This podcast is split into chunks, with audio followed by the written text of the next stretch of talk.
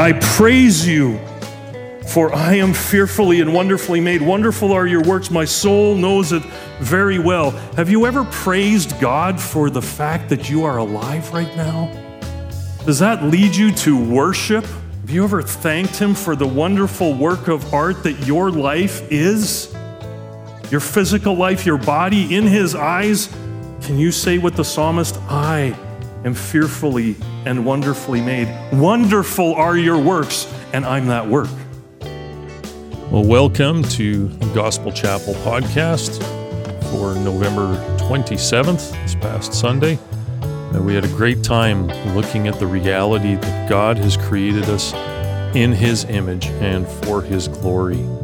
And we pray that this will encourage your heart as we enter this Advent season, the season where we anticipate the coming of Jesus Christ. We celebrate a lot of this season as Christmas, uh, the baby Jesus. But Advent is really also, at the same time, about anticipating the soon return of Christ to make all things new as He is creating us, recreating us after His image. And that's something that we're going to talk about today. Well, thank you for being here and thank you for finding Gospel Chapel. Uh, you can head to our website at www.gospelchapelgf.com and there you can find more out about our church and our staff, our programs, and also ways that you can connect with us uh, through the contact form. We'd love to hear from you. We'd love to pray for you. As we head into this Advent season, uh, may God encourage you as you embrace the fact that you have been created in His image.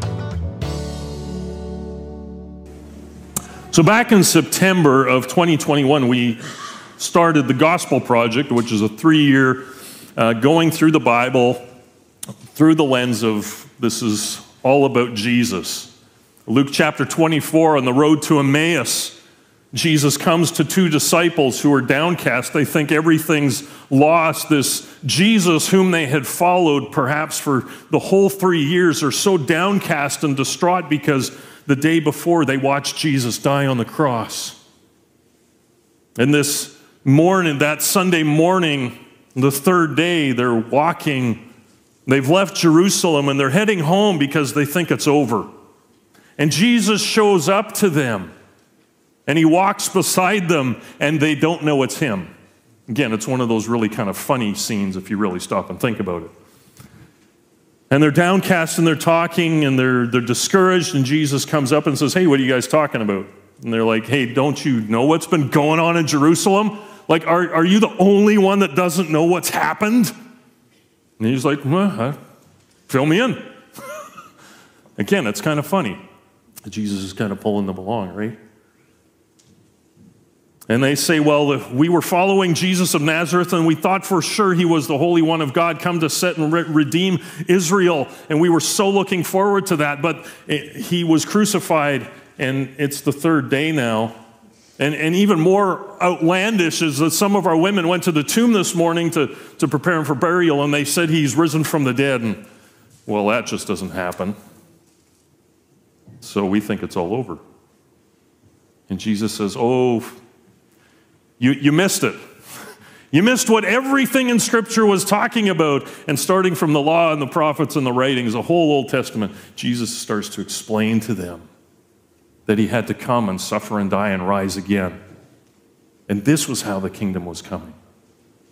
And still, they, you know, he, he explained it. He kind of gave them an in depth Bible lesson right there, and they still quite didn't get it until they sat down that evening in the house, and Jesus took the bread and broke it and at that moment, their eyes were opened and they knew who it was. And everything started to make sense. And so it's through that lens that as we're looking back through Scripture, we want to hear about how this is all pointing us to Jesus and who He is and what He's done for us. So that our eyes may be opened and we may see Jesus for who He is and that first September, when we started this, session two, we looked at the reality that humanity is created in God's image and that And at that time, we looked at Genesis chapter 1 and 2 and Psalm 8, and we learned that we bear God's image in our role of creation care, that we're to, we were created to take care of the earth. Genesis chapter 1, 26 to 28. That we bear God's image in our relationships, male and female, Genesis 2, 18 to 23. And that we bear God's image as the crown and glory and splendor of all of creation, from Psalm 8. And today we're coming back to this concept, this theological truth that we are made in the image of God. but from some different texts and with a slightly different emphasis. We're going to look at a variety of texts, but the main theme that I want us to hear from all of them today is that because humanity is created in the image of God, God values us very much. To begin with, let's remind ourselves of this essential doctrine. Essential doctrine 28 out of the 99 that the Gospel Project has for us is the image of God in humanity. The image of God in humanity is understood as mirroring God's attributes in our nature, actions, and relational capacities. In Jesus, we see the true image of God. He perfectly mirrors God's attributes, fulfills God's will, and enjoys a perfect relationship with the Father. The Bible continues to speak of the image of God in humanity even after our fall into sin, even though our ability to rightly reflect God has been marred. We're created in the image of God. Today we're going to look at this under three headings. First, that all people are made in the image of God. All people, so every tribe, tongue, nation, skin color, wherever people are living, they are created in the image of God, regardless of their social standing, their economic standing, or wherever they are. We were made in the image of God. We'll look at that. Second thing we're going to look at is that all people, therefore, are valued because we are made in the image of God. And then, thirdly, that all believers are being transformed into the image of Christ. So, we're going to touch briefly on the first one. We're going to spend some time on the second one. Now, we're going to have communion together out of that, and then we're going to look at the last one. So, made in the image of God, valued as the image of God, trans- being transformed into the image of Christ. You know, and I think this is so important for us because a lot of us can accept the fact that, you know, especially when we hold a newborn baby, we just, wow, look at this. This is amazing, made in the image of God. And we can be overwhelmed with thankfulness and gratitude when we hold our children or our grandchildren. But what about your view of even your own self and your own physical life? In Freedom Session, on the intake form, there's a question on there. There's a whole bunch of questions about what people struggle with. One of those questions is I have a persistent sense of being unworthy. And about 80% of people check that box. Persistent sense of feeling worthless, that my life has no meaning. And that's really a shame because you're created in the image of God. And just because of that, you have value. And that's what I want you to hear today. Genesis chapter 5, 1 and 2, very short passage. I'm going to read two passages here Genesis 5, 1 to 2, and then Psalm 139, very familiar as well. This is the book of the generations of Adam. When God created man, he made him in the likeness of God, male and female, he created them, and he blessed them and named them man when they were created. And Psalm 139, and most of us have heard this in verses 13 to 16. For you formed my inward parts. You knitted me together in my mother's womb. I praise you, for I am fearfully and wonderfully made. Wonderful are your works. My soul knows it very well. My frame was not hidden from you when I was being made in secret, intricately woven in the depths of the earth. Your eyes saw my unformed substance. In your book were written, every one of them, the days that were formed for me, when as yet there was none of them. It's powerful stuff. It's so familiar, but familiarity, they say, breeds contempt. And we're so familiar with this passage that we miss the personal first person pronoun in this. I was made. You saw my unformed body. Wow. Genesis 5 1 to 2 starts by repeating almost word for word Genesis 1 27. Genesis 5 1 to 2 marks the first division in the book of Genesis. There's 10 major divisions. This, these are the generation statements. There's 10 of them, five before Genesis 12 and five after Genesis 12. Everything pivots and flows out of focus, is really on Genesis 12 and the call of Abraham. But here in Genesis 5 1 to 2, we are reminded that God is the creator. And humanity, as broken and as fallen and as messed up as we are, still bears the image of God in creation. It's what makes us human, it's what sets us apart. Wayne Grudem, in his systematic theology, says it will probably amaze us to realize that when the creator of the universe wanted to create something in his image, something more like himself than all the rest of creation, he made us.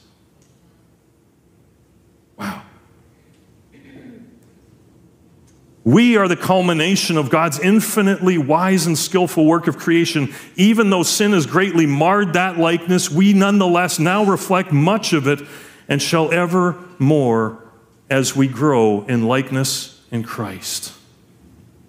We nonetheless now reflect much of it and shall even more as we grow in likeness to Christ. We are all made in the image of God. This is a truth that some of us need to accept more on a heart level than on a mind level. Yes, we know that we're made in the image of God. Yes, we know that God formed us in our mother's womb. But how does that make you feel as far as your worth and your value in this life? Can you agree with God that your life, your family of origin, and everything about you, your genetic makeup, your quirks, and your personality, your DNA are a precious gift from God that He designed and that He wanted? Look at Psalm 139, 13 again. For you formed my inward parts. You knit me together in my mother's womb. Don't miss this. Your life was created by God.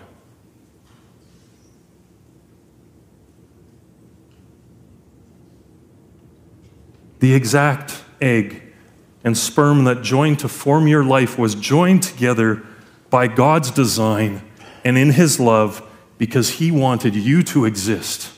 It wasn't just an accident of your parents having sex one night. God wanted you to exist.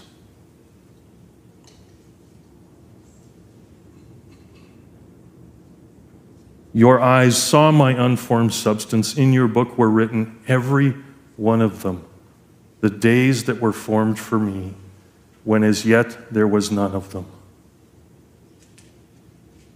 He sees you, He knows you, He wanted you. You are made in His image because He wanted you.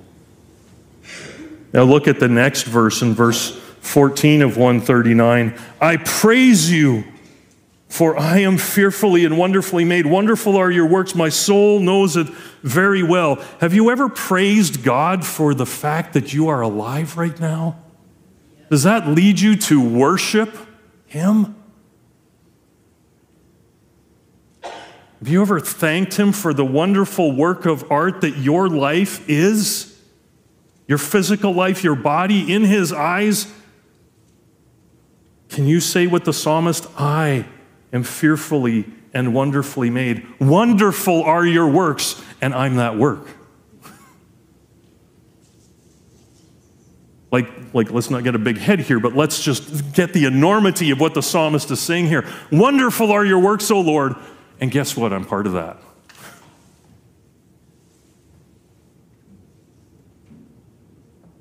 Some of us really don't believe it. We think we're mistakes. We think we just messed up so bad that we're worthless, that our life has no meaning. People live with that every day. And it's sad because it's not true. God's word says we are made in his image, and he knows us and he wanted us.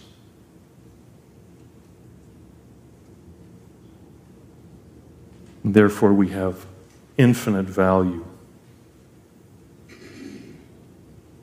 If you take a look at your fingertips and just, you know, get close enough, I got to take off my glasses so I can actually see it.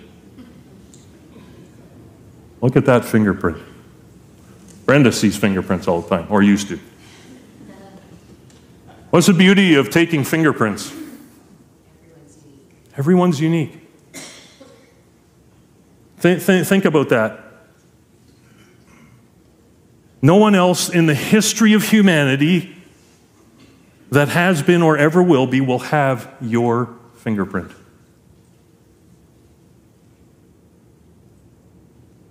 You have been wonderfully made. God will never make another you. This is it. It's the only time you will exist on this planet. No one else will ever get to be that. No one else gets your fingerprint. Now, some people are like, yeah, the world couldn't handle one of two of me, that's for sure.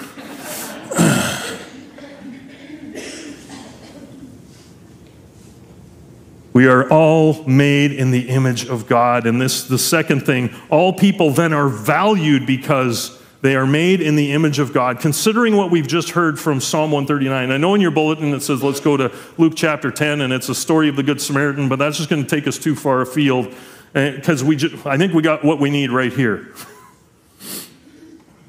We need to come to realize how much God values us and by extension, then how we are to value others and ourselves. God values us so much that we are the crowning glory of His creation and that everything about our creation is set apart as special. Just think about this. Everything else in creation, when God created it, what did He do? He said it, He just spoke it. Let there be light, and there was light. Let there be ground, and there was ground. Let there be sky, and there was sky. Let there be water. Let there be this. Let there be that. Let us make man in our image. And then he took the dust of the ground and he formed and he made. And his hands got dirty.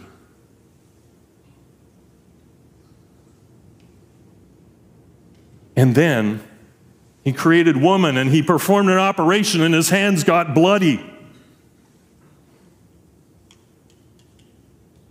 With humanity, the script changed. God formed us, He fashioned us. He gets his hands dirty.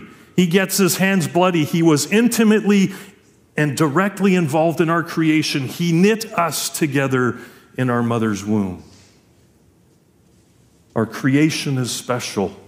Second, our physical humanity has deep value because Jesus Christ, the Word, became flesh and dwelt among us. The incarnation, which we celebrate this season, we see God again getting intimately and personally involved with us. He takes on flesh and he's born, and from what I've seen, and I've seen it five times, it's pretty messy and bloody.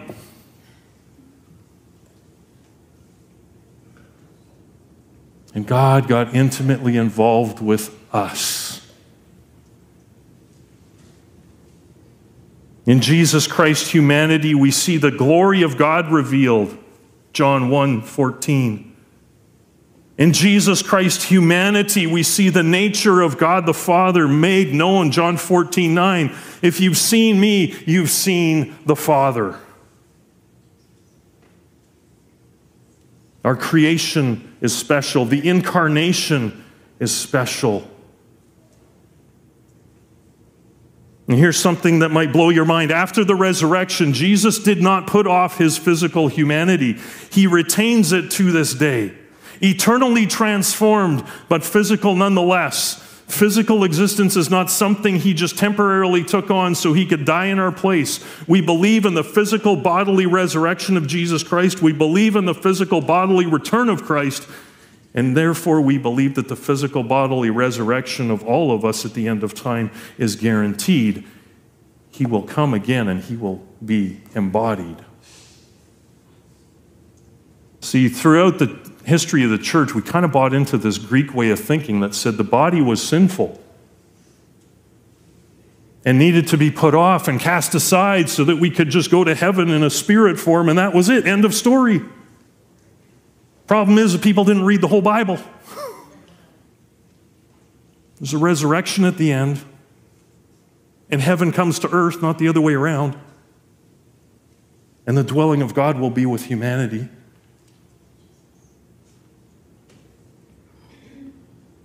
Jesus didn't temporarily take on humanity, he permanently did. He is still 100% human today.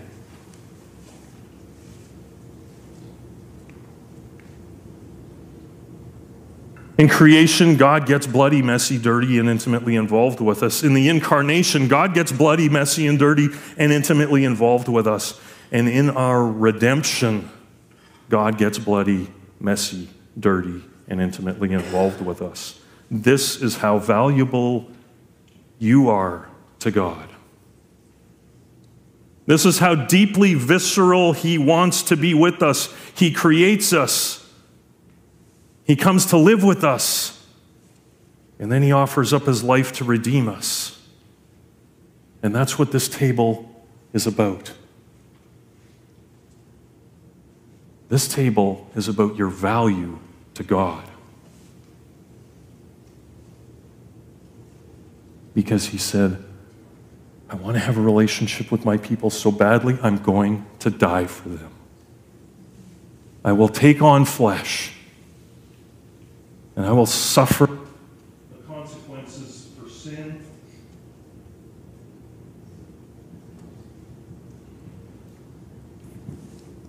I will suffer the consequences for their sin so that they can live and that we can have a relationship. That's what this table's about. It's about God's investment in something he finds infinitely valuable, our lives. This table is a definition of our value to God. We are fearfully and wonderfully made by the eternal, creative, loving plan of God, fearfully and wonderfully redeemed by the eternal, atoning sacrifice of Jesus Christ. Every life has value because God created us. And every life has value because God has come to us. And every life has value because God has offered Himself for us. All people are made in the image of God, and all people are valued because we are made in the image of God.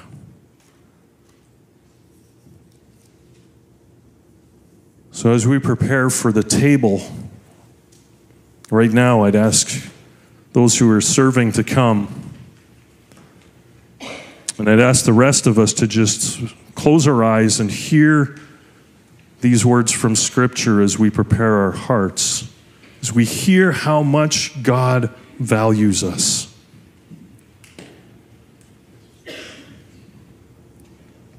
From Romans chapter 3. But now the righteousness of God has been made manifest apart from the law. Although the law and the prophets bear witness to it, the righteousness of God through faith in Jesus Christ for all who believe. For there is no distinction, For all have sinned and fall short of the glory of God, and are justified by his grace as a gift through the redemption that is in Christ Jesus, whom God put forward as a propitiation by his blood to be received by faith. This was to show God's righteousness, because in his divine forbearance he passed over former sins. It was to show his righteousness at the present time so that he might be just and the justifier of the one who has faith in Jesus. Let's pray. O Lord, our Creator,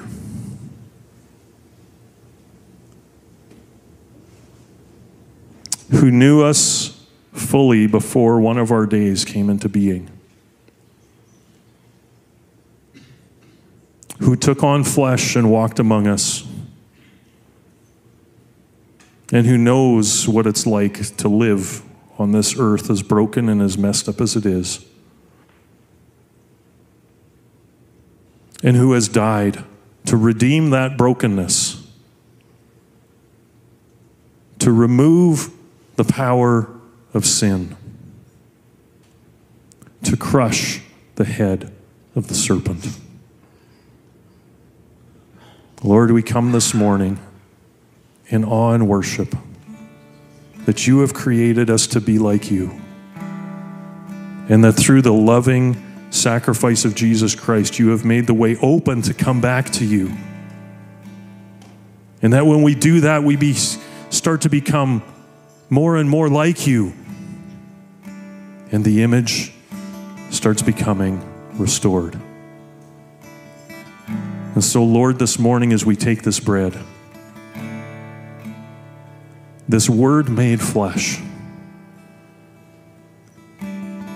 may you overwhelm us with the reality that you value us this much. In Jesus' name, amen.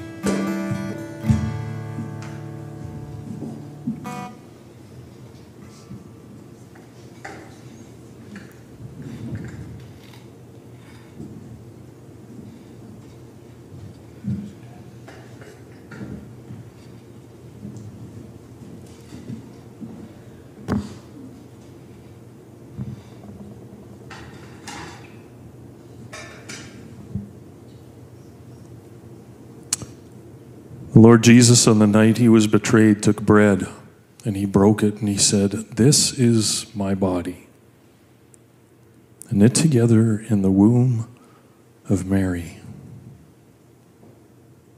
In every day that was ordained for me to walk this earth would end at the cross, and there I would be broken for you.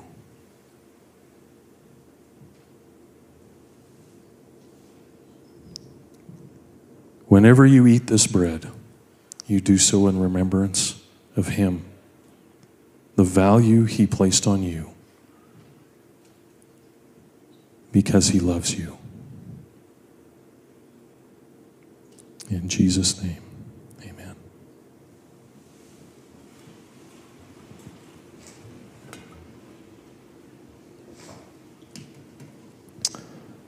Then Jesus took the cup. And he said, This cup is the new covenant in my blood. A new agreement of how we're going to relate one to another.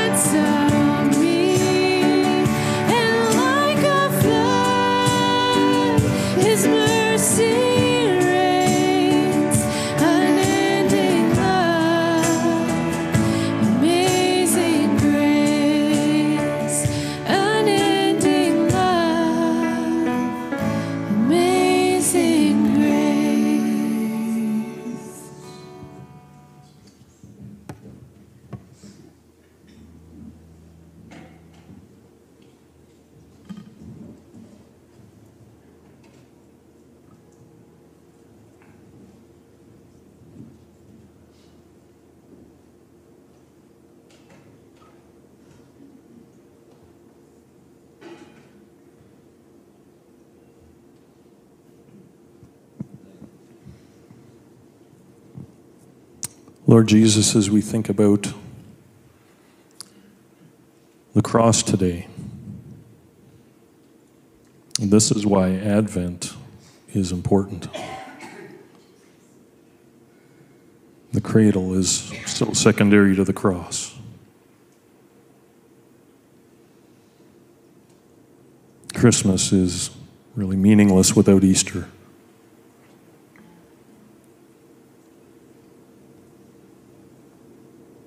And so, Lord Jesus, we thank you. We thank you for the wonder, How marvelous, how wonderful, and my song shall ever be that thou, my God, would die for me. Amazing love. How can it be?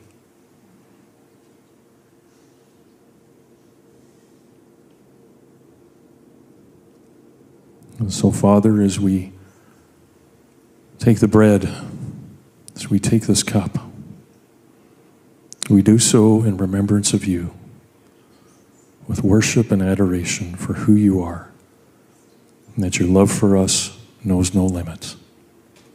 In Jesus' name, amen.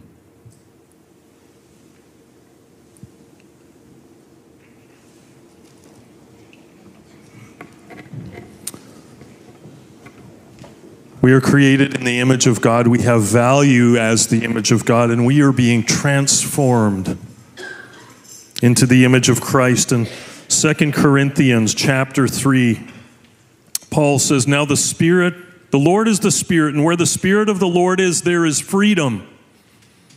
And we all, with unveiled faces, beholding the glory of the Lord, are being transformed into the same image from one degree of glory to another for this comes from the Lord who is the Spirit. As we continually surrender to the Lordship of Jesus Christ and continue in living a life of repentance and resting in His full and final salvation secured for us in the cross, we are being transformed, and we need that in our lives. For sin has so tarnished and twisted and distorted the image of God in us that our nature and our ability to live out our identity as image bearers is completely impossible apart from a work of God. But God has provided for our renewal and our renovation and our restoration in and through the sacrifice of Jesus Christ. God is working to restore the glory of His image in us. These verses in Second Corinthians conclude Paul contrasting the glory that shone from the face of Moses as he came down from Mount Sinai with the glory that we are being transformed into. If you read the whole context, it's rather amazing. The glory of Moses faded, ours does not. Because we encounter a greater glory when we look on Jesus Christ. We all, with unveiled faces, behold the glory of the Lord and are being transformed into the same image from one degree of glory to another. For this comes from the Lord who is the Spirit. Because of the gift of the Holy Spirit, our transformation by the glory of God through Jesus Christ leaves not a temporary shine, but a permanent mark. Greater than the glowing face of Moses.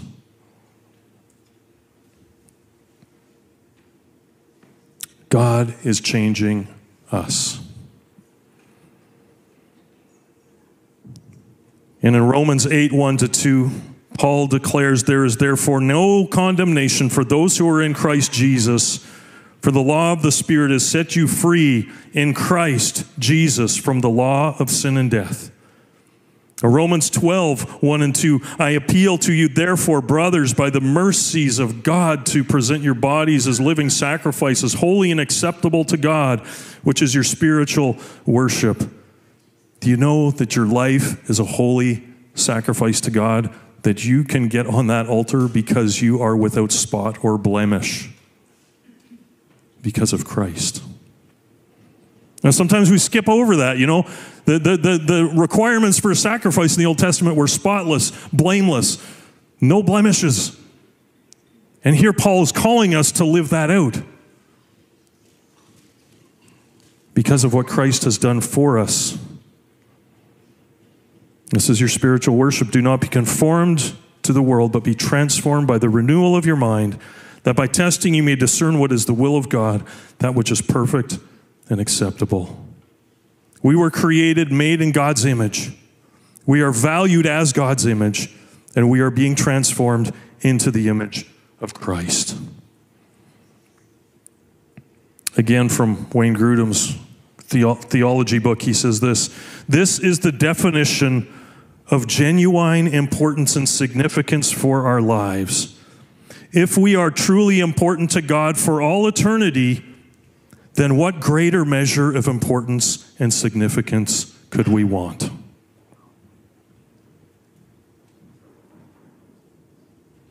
What greater significance could you want? Let's stand for the benediction.